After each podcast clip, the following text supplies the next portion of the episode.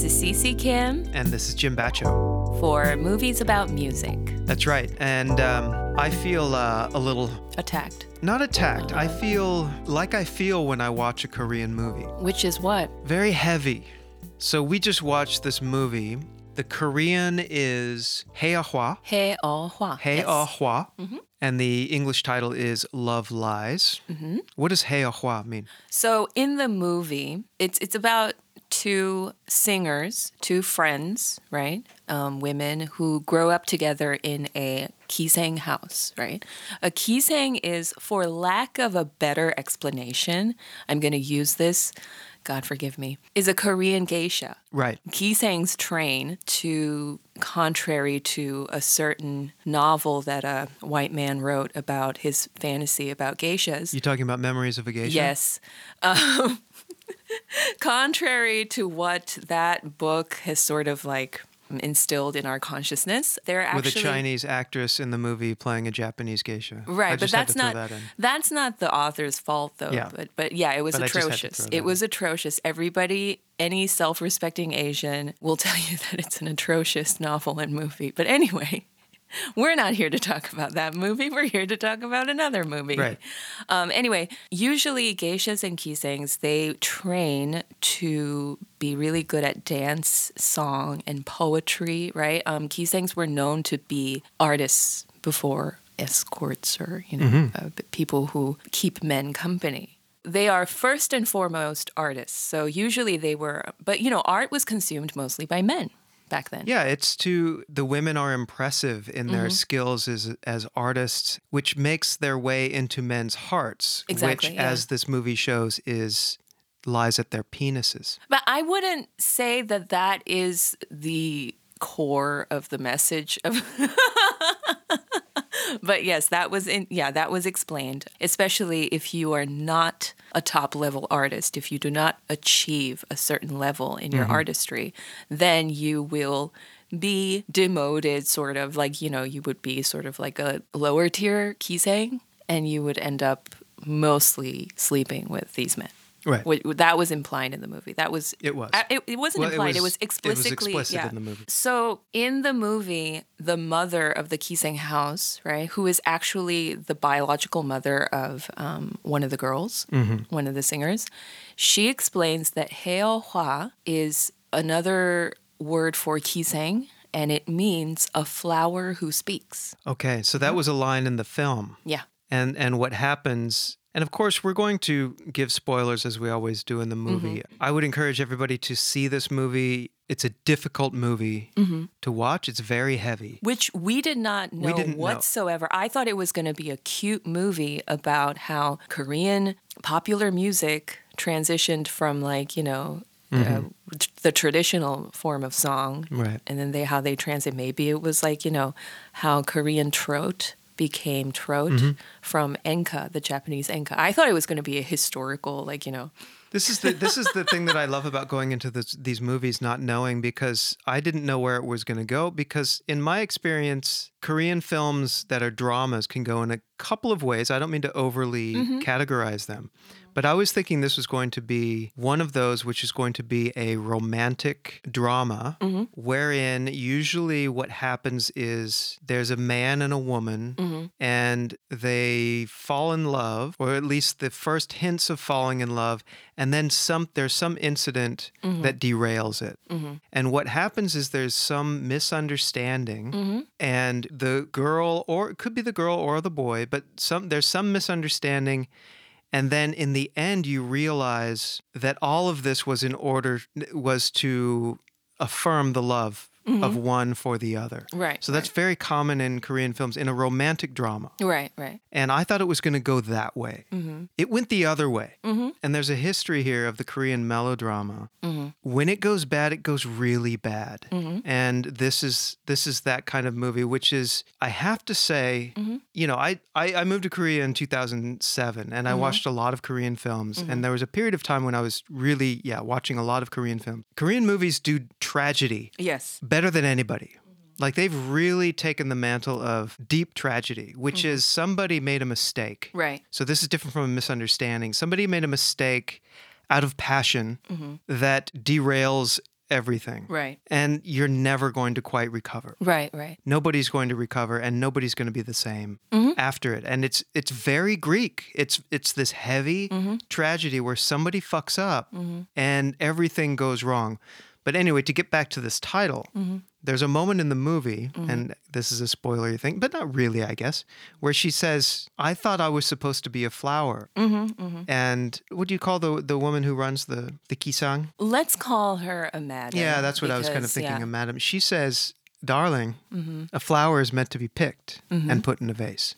So I think both of these titles are interesting because the English title actually comes at the end, right, which becomes the song. Yes. And she kind of improvises it for the man at the critical moment at the end of the film that kind of resolves their relationship. What are you looking at? The plot, because I don't want to explain this plot. Let's get the basic idea of the movie so that people can know what we're talking about. I'm going to read it from Wikipedia because I can't really even process this in my mind right now. It's a lot. I was not ready for this. I felt attacked throughout the movie because I was looking forward to a cute movie about some music history. See, I thought it was going to go in the first direction. Okay.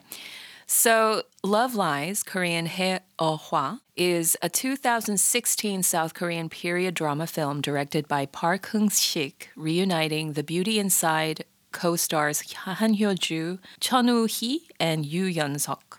The story takes place in 1943 during the Imperial Japanese occupation of Korea. In the film, best friends Jung So-yul and Sa Yun-hee are two of the last remaining Kisang. Although they enjoy pop music, they are committed to singing jeongga, or classical Korean songs. So-yul's life falls apart when her lover, pop music producer Kim Yun-woo, falls in love with Yun-hee and helps her debut as a pop singer. The story follows So-yul's downward spiral as she is consumed by uncontrollable jealousy. Yeah. Would you think that that's a good... That's a very good synopsis. Okay. I have a few thoughts about it. Basically, the last sentence is where all the tragedy unfolds and all of the trauma and all of the pain. Right. So I feel like there were two reoccurring themes in this movie about music, like two traditional Korean values about singing and popular music. And then there were also two themes in just the way traditionally Koreans thought about love. Okay, so the things about the two themes about music are that you're born a singer. You don't work towards it. Nobody can make you one. A singer for the people, right? Not necessarily like a traditional singer or whatever, a classical singer. That's totally different. But a singer for the people, a singer who does pop, Korean pop, is born one, and you just have it or you don't. That's it. You either have it or you don't. And then the other theme is that in order to become this singer, a singer for the people, you have to have something happen to you that is tragic. You have to have something tragic in your voice, a sadness or a certain han, if you want to say it. If you want to use that word. Yeah, I've heard that term. When I first got to Korea, I heard yeah, so han is like this, you can't really translate it into English. It's this... Way of being. It's a grudge. It's a sadness. It's a sorrow. It's it could be like the Portuguese saudade or, whatever. There are different interpretations for this, but basically it's you sing from the gut and you communicate something that is like indescribable. It can't be communicated. It's not about how skilled you are as a singer. It's about, having soul, right? Han is, it could be interpreted as soul. So Yun-hee, she has that. Well, can we stop there for a second? Yeah, so there are these two singers. They're best friends. They've been bonding at this Kisang school. And again, this is where these women are trained to be servants to men, basically. Why are they servants? Basically, you... Spend quality time. Okay, maybe, servant, I guess, is a strong word. Yeah, it's hard to get the right terms for what's going on. For me, this is my understanding of a Kisang. This is, just what I have read and heard all my life and what I have studied about the geisha and the Kisang. They were women who were not your spouse, right? Let's say you're a powerful Joseon dynasty man. Jim, can you imagine yourself in this position? Yeah, I live in Korea. Of course I can. You're a powerful Joseon dynasty man. You have a simple wife who just takes care of your offspring, does your laundry and, makes food or whatever and bosses around the servants, the actual servants around. She takes care of the household. She is a woman of the house. But you have this elevated taste for poetry and music and art, right? And you want to have conversations with female company, but your wife would never be able to because she does not, you know, and she will never appreciate your elevated taste in poetry and philosophy and art and music. So you go to this geisha house to have conversations with women about these elevated things that your wife would not possibly understand, right? With this special class of women who are technically low class, they're lower class than you, but they have a acute understanding of these elevated things. They've been well trained. Right. Yeah. The idea was never that you sleep with them, but I've heard, I've researched this, and apparently it wasn't entirely uncommon for them to, especially the older geishas, to end up being prostitutes. Yeah. Right? And the gisengs, the same. They would, you know, kind of graduate into a prostitute kind of status if they do not. Well, this was also addressed in the film that some of them do become straight-up prostitutes. But I heard that it's only when you cannot when you don't have the talent. Living. No, but also, like, even if you have a talent, like, the next step as a geisha after a certain age is for you to be a kept woman. And if you cannot be a kept woman, then you end up being a prostitute, in a very direct way, a prostitute, because the geisha and the kiseng lifespan is very short, and you also, no respectable man will marry you, so you will probably become a kept woman, like a mistress, right? So that is the economics behind it, which I think is very important to address. Just to linger on that. Right. So that's why I'm having a hard time trying to find an English word for this. And I use the word servant. They're not entertainers and they're not prostitutes. Right. But they are in service to men in these situations. Right. I know servant has a strong connotation. I'm just trying to think of a word. A hostess. Okay, so this is what they call them in Korean in English. And they also call it this in Korean, actually. They say the word hostess. Hostess, Yeah, and there's hostess bars. And this kind of thing is going on in a contemporary context in Korea, and I've been to them. I don't know if they're still going on during the pandemic. They're absolutely still going on. You think so? Yeah. This is the only business. This is the oldest profession in Korea. Yeah. So I don't know where we left off. Yeah, I was saying that there are two themes about singing and music. Yeah, so these kisengs are they're training to sing traditional classical Korean songs, right? One of them, So-yul, is gifted in classical singing. Right. And she has the man and, you know, the bright future because she's the best singer, she's the best pupil. Her mother, who ran the Kiseng house, used to be a famous Kiseng who was famous for her singing voice. And so, you know, she's happy, and she has her best friend Yun-hee is sort of, she comes from very humble backgrounds. I think her father just sold her for 5-1. Yeah, right. Yeah, in the beginning. Rickshaw driver. Yeah. And she ended up in the same Kiseng school as her only because So-yul insisted that she take the classes with her, with Yun-hee, right? Because she took a liking to her.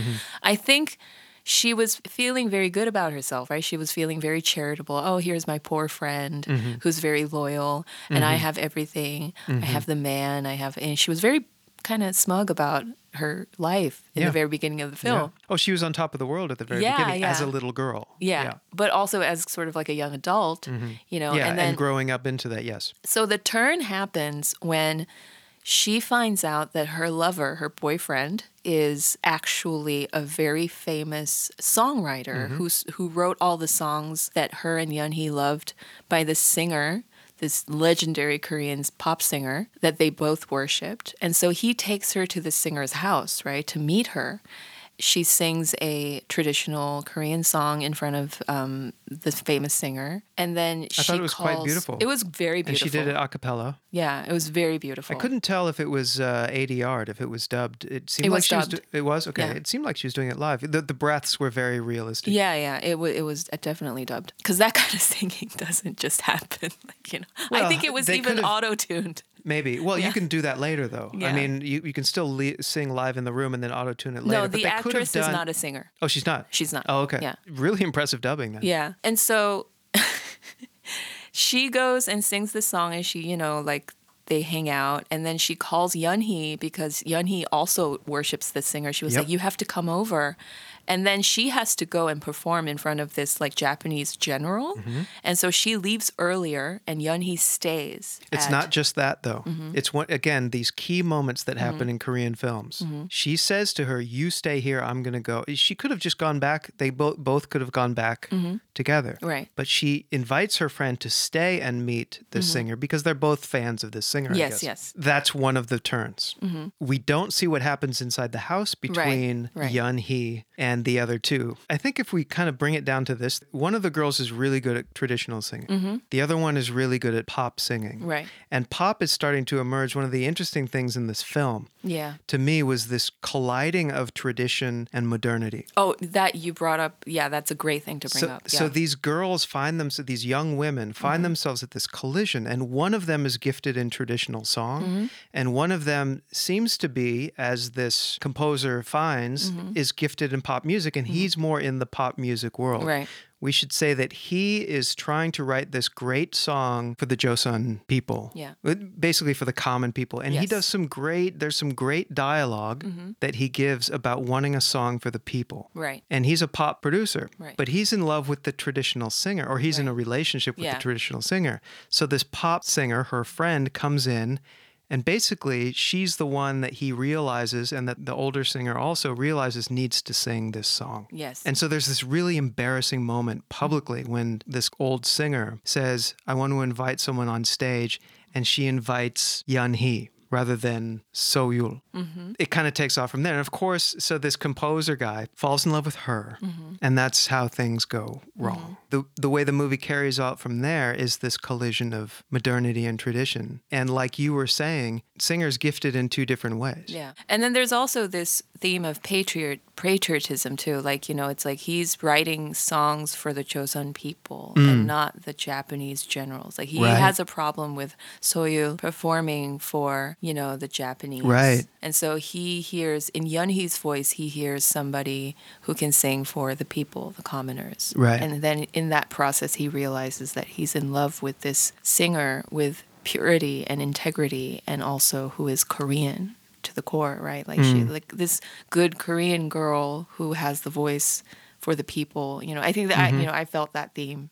The reason why this mm-hmm. movie messes with you, or at least with me, mm-hmm. is I the whole time assumed that we were supposed to be on So-yul's side. I never. You never did. That. Yeah. Okay, I thought we did. First of all, because I got the two confused. I wasn't sure who was who, which was the peasant girl and which was the. Mm-hmm. I couldn't tell which was the woman. It was actually badly executed. Like yeah, I they totally don't do that understood. Very well. Yeah. It was badly edited, or it mm-hmm. was like somehow like there was some questionable editing yeah, in the movie. Yeah. The pacing and yeah. they didn't leave room for things to breathe. It was very confusing. Yeah, it was. During certain moments. Like that guy, the composer, like he just popped out of nowhere. And we didn't have any background. Yeah, like how did they get together? There was nothing. Yeah. So I read on the Korean Wikipedia page mm-hmm. that there was never supposed to be a love story. What? Yeah. How do you do this movie without that? So it was about jealousy in terms of like the singing thing was the main. Oh, interesting. And the main source of jealousy. And you know what? As I was watching this movie, and during her most craziest, possessive, jealous moments. Okay, we should say that. So we should say that. So you'll things develop. Let's just mm-hmm. say that we don't want to get into. There's lots of plot stuff that mm-hmm. happens. She becomes kind of michin. Yeah, like crazy. Cray, yeah. And so during her craziest moment, when she was talking to the guy who yep. obviously doesn't want anything to do with her anymore. Which is when she sings the song. Yeah. I was thinking, men think that women are driven to this point because of them, but they are never, it's never about men. Right. And I knew it was about singing. I knew it was about the music. You know, what's interesting is, yeah, mm-hmm. they, we can be critical of the mm-hmm. film. I enjoyed the film. Mm-hmm. I don't know if enjoyed is the right word. I thought it was a very well-made film. Mm-hmm. I thought it was a gorgeous film. It's beautifully shot. Yeah. The colors, oh my God, it shows soul in 1943 or something. Yeah. Like you get this vision of Seoul that is idyllic. It's kind of like, you were saying, it looked like Taiwan. Mm-hmm. Tainan specifically. Like Tainan, yeah. Because we were in Taiwan recently, and it retains its Japanese feel, whereas Korea just tore everything Japanese to the ground. Yeah, we wanted to forget about all of that. Yeah, for good reason. Yeah, and so I was thinking, like, you know, there's no way a woman would go that far. Women are driven by their children and like something else, but never men. Like they, you know, when they're driven to kill and when they're driven to like, you know, whatever, it's never really about men. Mm-hmm. I think for men, oftentimes it's about women, but for women, it's never, ever about men. And I've heard this said by many people, and I totally concur. And so this film got very bad reviews because of that storyline, and a lot of people were saying that, like, women would never go that far for the love of a man. But I don't think she did. That's what I'm saying. Yeah, I think, first of all, I didn't get a sense of competitiveness between them. Right. If they wanted to make that the story, they didn't do it very well, because there was, but only after things are too late. Right. You know, there wasn't like a competition between the two of them. They were friends, and then they weren't. So-yul obviously wanted to be the voice of Joseon. Okay, so that's the thing, yeah. And then Yun-woo chose Yun-hee for his project, which was, you know, he was like, you're going to be the voice of Joseon over So-yul. And that's what ticked her off. Yep. Yeah. Exactly. And then she was trying to be like all nice and cool about it. Right. But then they hook up, Yun-hee and Yun-woo. And she sees that. And that's when she like goes cray-cray. Yeah, she goes crazy. And then she like goes to the Japanese general who has been enamored with her. And she becomes his mistress. And then she asks him to produce her record for her. And she copies her style. Right. And there's a chilling scene much later when she is crying, listening to her friend's album, trying to copy her singing style, and she's crying the whole time through because she can't do it. So this is what I find interesting in what you're saying, that you're kind of born the type of singer you are. Yeah, definitely. Koreans say that a lot. Like you're just it's your palja, which means that it was written in your stars. Like it was, you know. They say this about artists, particularly singers and dancers, and they also say this about shamans. Okay. That it's in your stars. Yeah. Wow. You are given this role by some sort of god. You don't try to pursue it. Oh, that's really something. You are that. I hadn't heard of this. Yeah, and then if you try to fight it, it will always come back. Yeah. Like, and you will never ever be able to escape it. See, this is the other thing that I love about Korean movies. There's always kind of this underlying theme that is part of Korean culture that I can understand a little, but I don't understand the depth of it. Right. And Korean movies are so good at this. I don't even know if another country's film really gets it that to that level. Like there's something going on. And just when you explain this to me right now, the movie makes more sense to me.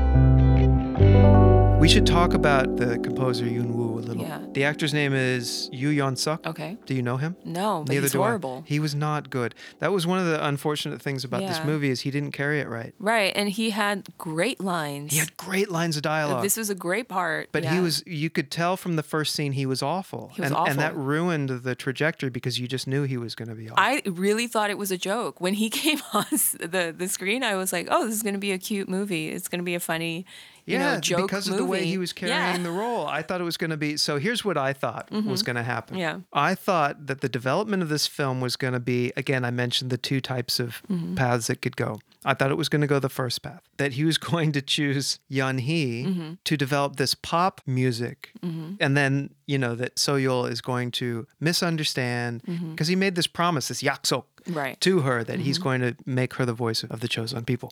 I thought that he was going to nurture this younger singer, Yun-hee, and have So-yul think that she was out. But then he's going to, in the end, come back and make her the traditional singer.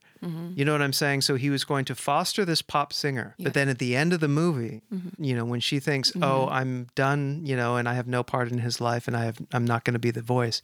He comes back and he says, no, that was just a pop thing I was working on. You are the voice of the people and here's the song for the people. Because that would be the happy romantic ending of a Korean movie. Right. No, like a very bad Korean drama. A very basic Korean drama. Yeah. But we've seen these films all the time. Yeah. It ended up being a movie much more complex and tragic. I felt so attacked by this movie. And it got even crazier. It got crazier and crazier. It did. And she got crazier and crazier. And you know what her performance was stunning. Yeah.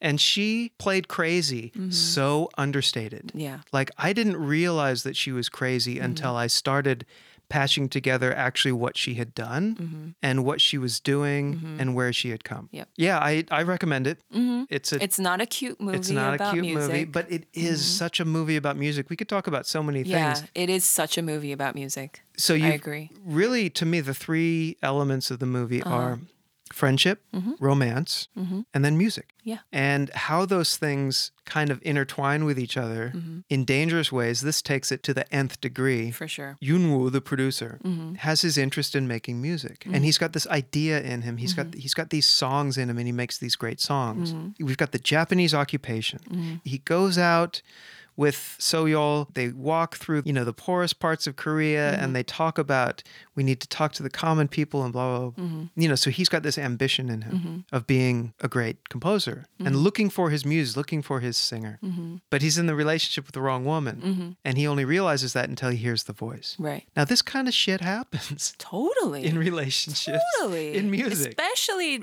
amongst musicians. This is crazy accurate, like how that happened. And there's one thing I noticed about music, men in the arts, and obviously women too. Like there's this famous line in Amadeus, the movie about music, where the soprano singer says, "Maestro, looks don't interest a woman of taste. Only talent interests right. a woman of taste," right? And that, I saw that movie when I was like 5. And that stuck with me. That's on our list. Yeah.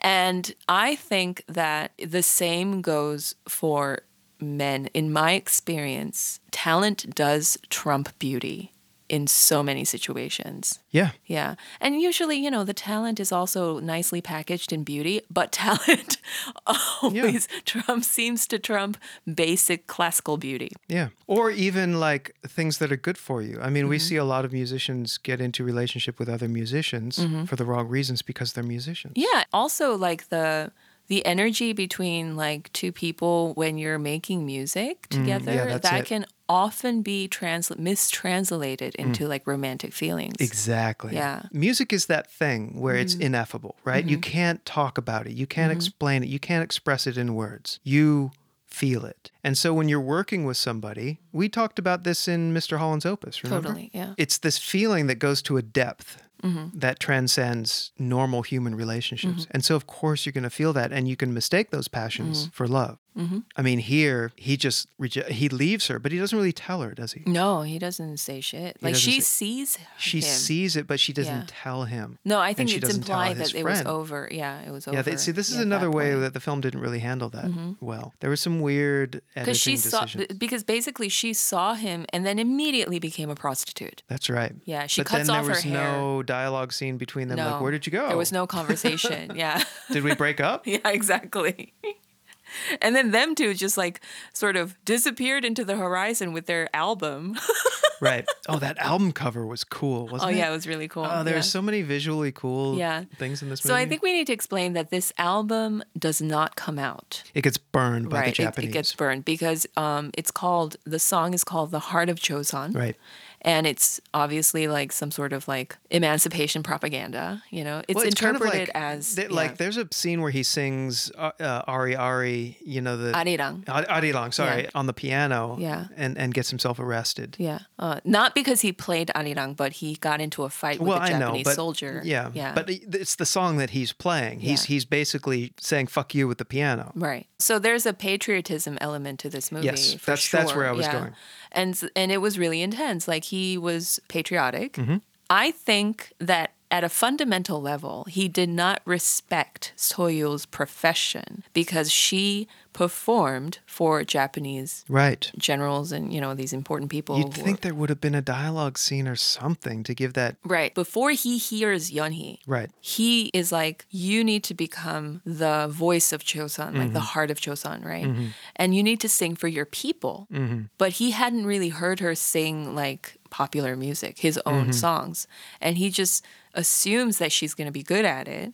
And he is like, you're going to be my singer, my muse. Mm-hmm. But then he hears Yun-hee sing and he switches over. Okay, so the other thing that they didn't do well in this movie was I assumed that this song was going to be done in a traditional style. That's why I said what I said before. Oh, okay. You see what I'm saying? Yeah. They didn't make it clear that they wanted a pop song. I thought it was clear. Okay, so maybe this is it. Yeah. Because I'm thinking anthem. Mm-hmm. I'm thinking like traditional. No. So there's another thing that I need to... probably explain is that popular music, even now in certain social circles, they are very much frowned upon. Even up to the 90s, it was something that you will never be respected if you do it, no matter how successful you are. My grandfather was a piano player for popular music, right? He used to perform for like the American military, and he was like a trote, you know, he would accompany singers, popular singers. My grandmother just never got over it. She was just like, you know, we come from like the worst background possible because your grandfather is a musician, you know, of all things, right? Mm-hmm. And not just, you could be a classical musician, that's elevated, that's right, respected, but you cannot be like a pop music musician. And this was so deeply embedded in your psyche, in our psyche. I think it only recently took a turn, like, you know, we celebrate our pop stars a little bit too much. But this was so embedded in the Korean, you know, psyche that like it was actually like something that was very risky to do. Like, you know, even if, you know, a kisang is not something to be desired, but also like you were risking going even lower in your social status by becoming a pop star. So she was reluctant. Right. How did you think the music was represented in the movie? Very weirdly, because I have a hard time believing that that was the sound of the 1940s, like whatsoever. That sounded more like pop in the 1980s. Really? Yeah. Even like the singing styles were just like completely unheard of during certain... It almost seemed like it preceded the pop music of the United States. Yeah, I was like, what the hell are you talking about? Like that was not... Yeah, I don't know. Those instruments, of us... the instrumentation like didn't make any sense. Well, the instrument, it kind of didn't make sense. And I was wondering about this, but like I was kind of fascinated by it. And I'll always trust a film, you know, until I know otherwise. So I don't know, but like when they were tracking the pop song, there was an upright bass, a violin, and an acoustic guitar, which is a really weird configuration. There's no way that would have been the configuration. Yeah. I don't care how modern he thought he was. Yeah. That, like you said, it even preceded the pop music in the United States. That didn't make any sense. Well, with the traditional music, it was right. You had the gaigam and the flute, the taegum. Yeah, like. But yeah, the pop music, it seemed a little suspect. That there was no accuracy in the representation of like what could have been a hit song in the 1940s. That said, I did like the performances. I liked the music. Yeah, I liked the music both too. Both the traditional and the pop music. Yep. And I loved the space in which we heard these songs. And you said that this bar where they were performing the pop stuff, that's an actual bar and Seoul? I think that was an actual bar in Seoul. I also recognized that palatial place that the Japanese people were kind of working. Like she was recording, So-yul was recording her album. I also recognize, I think it was a wedding hall in Seoul. Oh, okay. They obviously spent a lot of money on the set that they built to look exactly like Tainan. Yeah. Oh, the set design was incredible. Yeah. It was very clean. It was very clean. There was no way that in the 1940s in Korea, people... I suspect it was a little dirtier than that. Yeah. But in the opening scene with the cherry blossoms in the Kisang house, that was beautiful. It was. And I'm sure there were moments like that back then. And I just love movies like this, like these idyllic things. Movies about music. I just have to say, kind of like... Again, I've talked about how I really do like Korean movies because I live in Korea and it's a different culture for me. And these things that I kind of pick up. I remember, this is going to sound like a strange thing to say, but I remember going in Seoul, I went to like an old style. You know how they do these recreations of these neighborhoods, you know, and you can go see the architecture and the old architecture. And then somebody there was explaining to me how here's on this side of the house, you have the doors that open up. And then you go to the opposite side of the home and you have the doors that open up and it creates a breeze that comes through. Yeah. And then I went home and I looked at my apartment and I was like, oh, we've got this. Oh, everybody has the same thing. Totally. Yeah. It's this breeze thing. And so I just love that kind of stuff. It's called matbaram. Oh, okay. The wind has to hit each other. Right. Like they have to meet each other. Right. Yeah, from both sides. Yeah. So I mentioned this because this movie, you got to see things that are very old that carry forward into today. Yeah, yeah. Which is the Hostess Bar. Yeah. So definitely. This is the early, like you were saying, the early version of the Hostess Bar. And I've done the Hostess Bar thing. Is that okay to say? Yeah, it's not illegal whatsoever. It's not illegal. It is kind of, but like you're not going to get into trouble. I won't get into details about what goes on, but yeah, it is kind of like it's a gentleman's situation. Mm-hmm. You sing songs and you drink whiskey and beer and eat anju, you know, and then you can have these girls come in and be your partner for a little while, for the time that you're there. Mm-hmm. And they will joke with you and they will talk in the low language. Okay. As if you're in high school again. Yeah. Because again, you have your wife at home who doesn't understand you and you can't talk to her anymore, like you were saying before. Mm-hmm. And here's someone who's going to tease you and make fun of you like you're 18 years old again. Mm-hmm. I went to my first hostess bar like on day 3 in Korea and it blew my mind. Mm-hmm. And I felt like I'd done something very wrong. Doesn't it feel even more wrong than if you went to a prostitute? Like, there's something about that dynamic that I find even more disturbing than the simple transaction of sex and money. Right. Well, that's interesting. Yeah. Again, I don't know how each woman feels about it. I don't know, I don't know how a prostitute would feel compared to a hostess girl. Right, I wouldn't know either. Yeah. But the thing that's very disturbing that I didn't like is these girls would... Sometimes they just walk in and sit next to you. Other times you got to choose. Mm-hmm. And so they'd stand there like a line of 5 girls and you picked one that I didn't like. Right. That made me very uncomfortable. Mm-hmm. Of course, you're drunk and you're getting into it and it's fun, but it's a very vapid fun. And I, obviously I'm constantly wondering if this is wrong, but it's also for me like an interesting cultural experience. Right. Watching this movie, I was remembering those times. It's so deeply embedded in our culture. It is. We live in one of the most patriarchal countries in the world, according to a lot of studies. Yeah, Korea has one of the highest gender wage gaps, widest gender wage gaps. So all kinds of horrible to be a woman in Korea. Mm-hmm. It's a man's world for sure. So many ways. Yeah. The thing is, we're being gaslit. People won't even acknowledge it. Men will not say that it is horrible for us. And, I would get into trouble if I said this on a Korean podcast. They would be like, oh, you dirty feminist. Because feminist is now like become a derogatory term. That's starting to change though, I think. Yeah. Well, a little bit because there are more of us and we're like making so much more money than y'all, and and we have our host bars even. Yeah, that's true. And this is weird because I now have the option and the buying power to go do unspeakable things at host bars and to pay men to lick my boots, like literally. No, literally.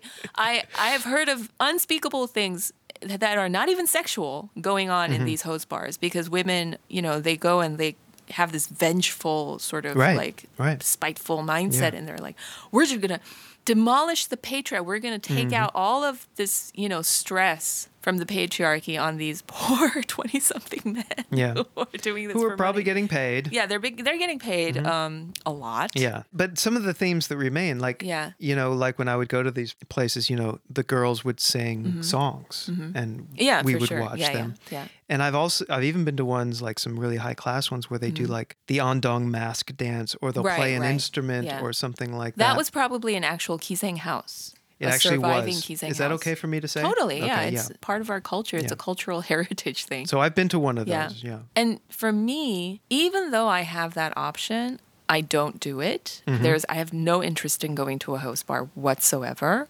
I also think that it's not the same. Just because we have that, it doesn't make it okay. I always wondered how much of it was acting and how much of it was enjoyment. Because in my experience, they seem to really enjoy it, but again, is that the performance? So I heard and read like several testimonies. It is 100% acting. Yeah, I was never sure. 100% professionalism, and they hate it. They hate it so much that the suicide rate is really high. The rate of them being on prescription drugs.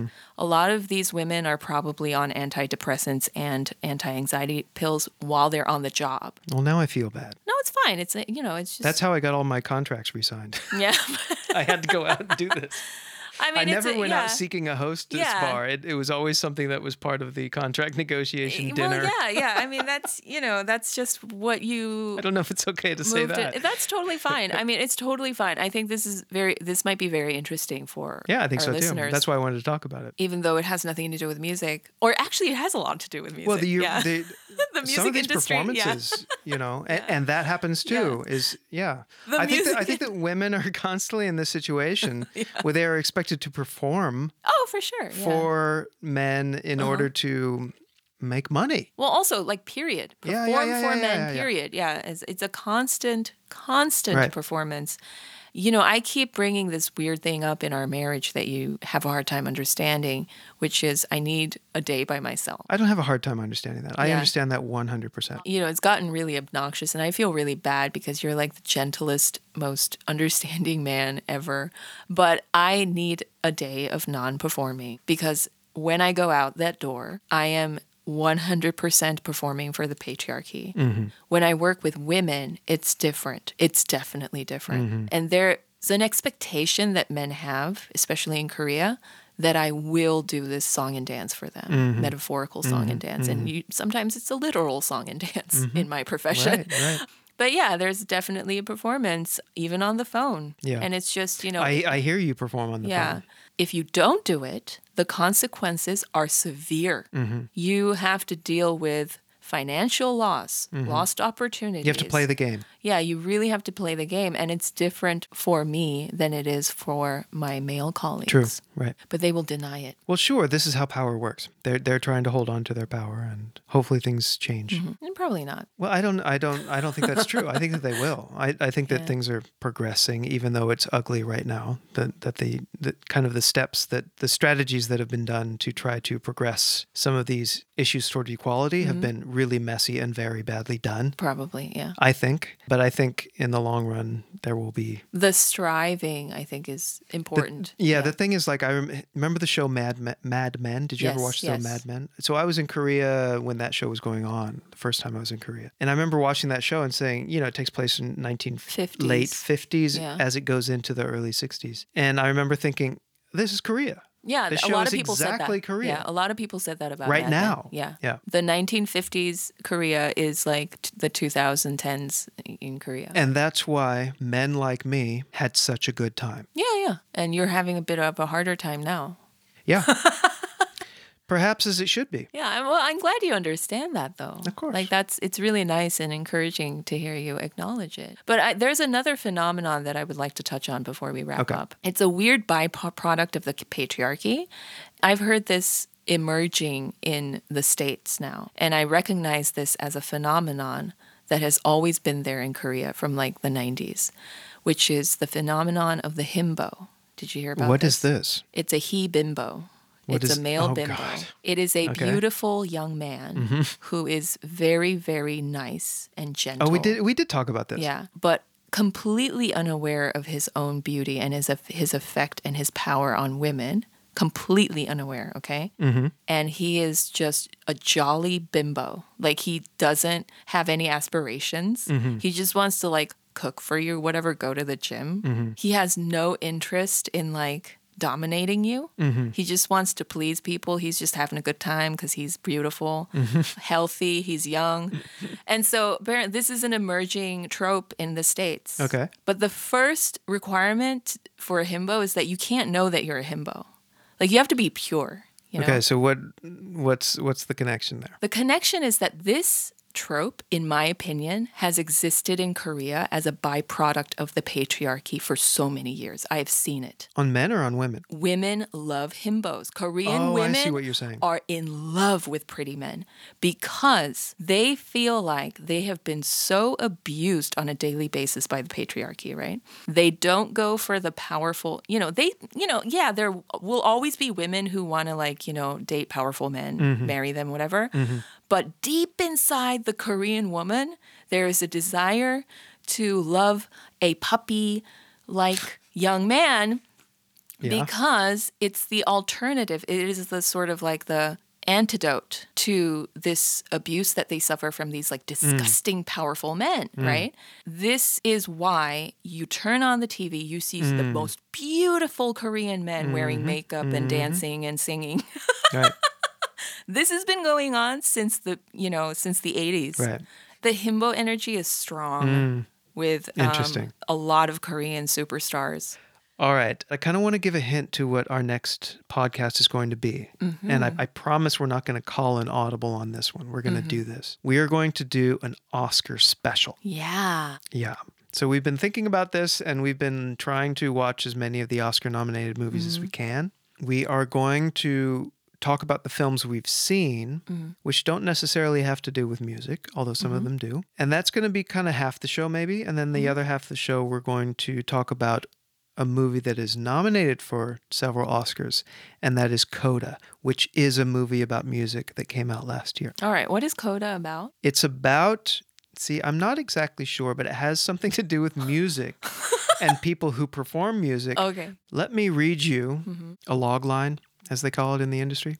Coda is a 2021 coming-of-age comedy drama film written and directed by Sian Heder, and I promise I'll get that pronunciation right next time. The film stars Amelia Jones as the eponymous Coda. Ah, Coda means child of deaf adults. Okay, that's it. The only hearing member of a deaf family. Okay. And of course, Marley Matlin's in it, because Marley Matlin is in every movie about deafness. Is it a remake of a French film? Because there was a French film exactly like this. Oh, yeah, you're right. It's an English-language remake of the French-language film La Famille Bélier. Yeah, La Famille Bélier, yeah. From 2014. So there we go. Thanks for listening to that tirade of mine. No, that wasn't a tirade. No, that was great. Okay. Listen, people are going to love it. You know, we would love if you would review us. Mm-hmm. I know I say that very often, but we would really like it if you would give us a positive review. Give us some stars. Yes, and we are also on YouTube now. Yeah, we're across multiple platforms now. Right. And we've started a YouTube channel, so you can also listen there. Mm-hmm. I don't upload them right away to YouTube. There's a little delay there. Mm-hmm. So if you want to listen on the podcast, we still put it out podcast first, but we do have a YouTube channel now, and maybe we'll try to put up some videos. Well, yeah. So give us a little follow. Yeah. So please follow our channel. Yeah, and on Instagram too, if you want to check out the previews and our Instagram is @moviesaboutmusic. Right? Yes, and our YouTube channel is Movies About Music. That's right. All right. Take care, everybody. Take care. Under the moonlight, I'll sing you a song, so you'd magically feel all less alone. Hopefully, they'll live eternally if we paint ourselves all bright with stories of heroes and poets and sadness and war, of immeasurable pain, unconditional love, movies about music.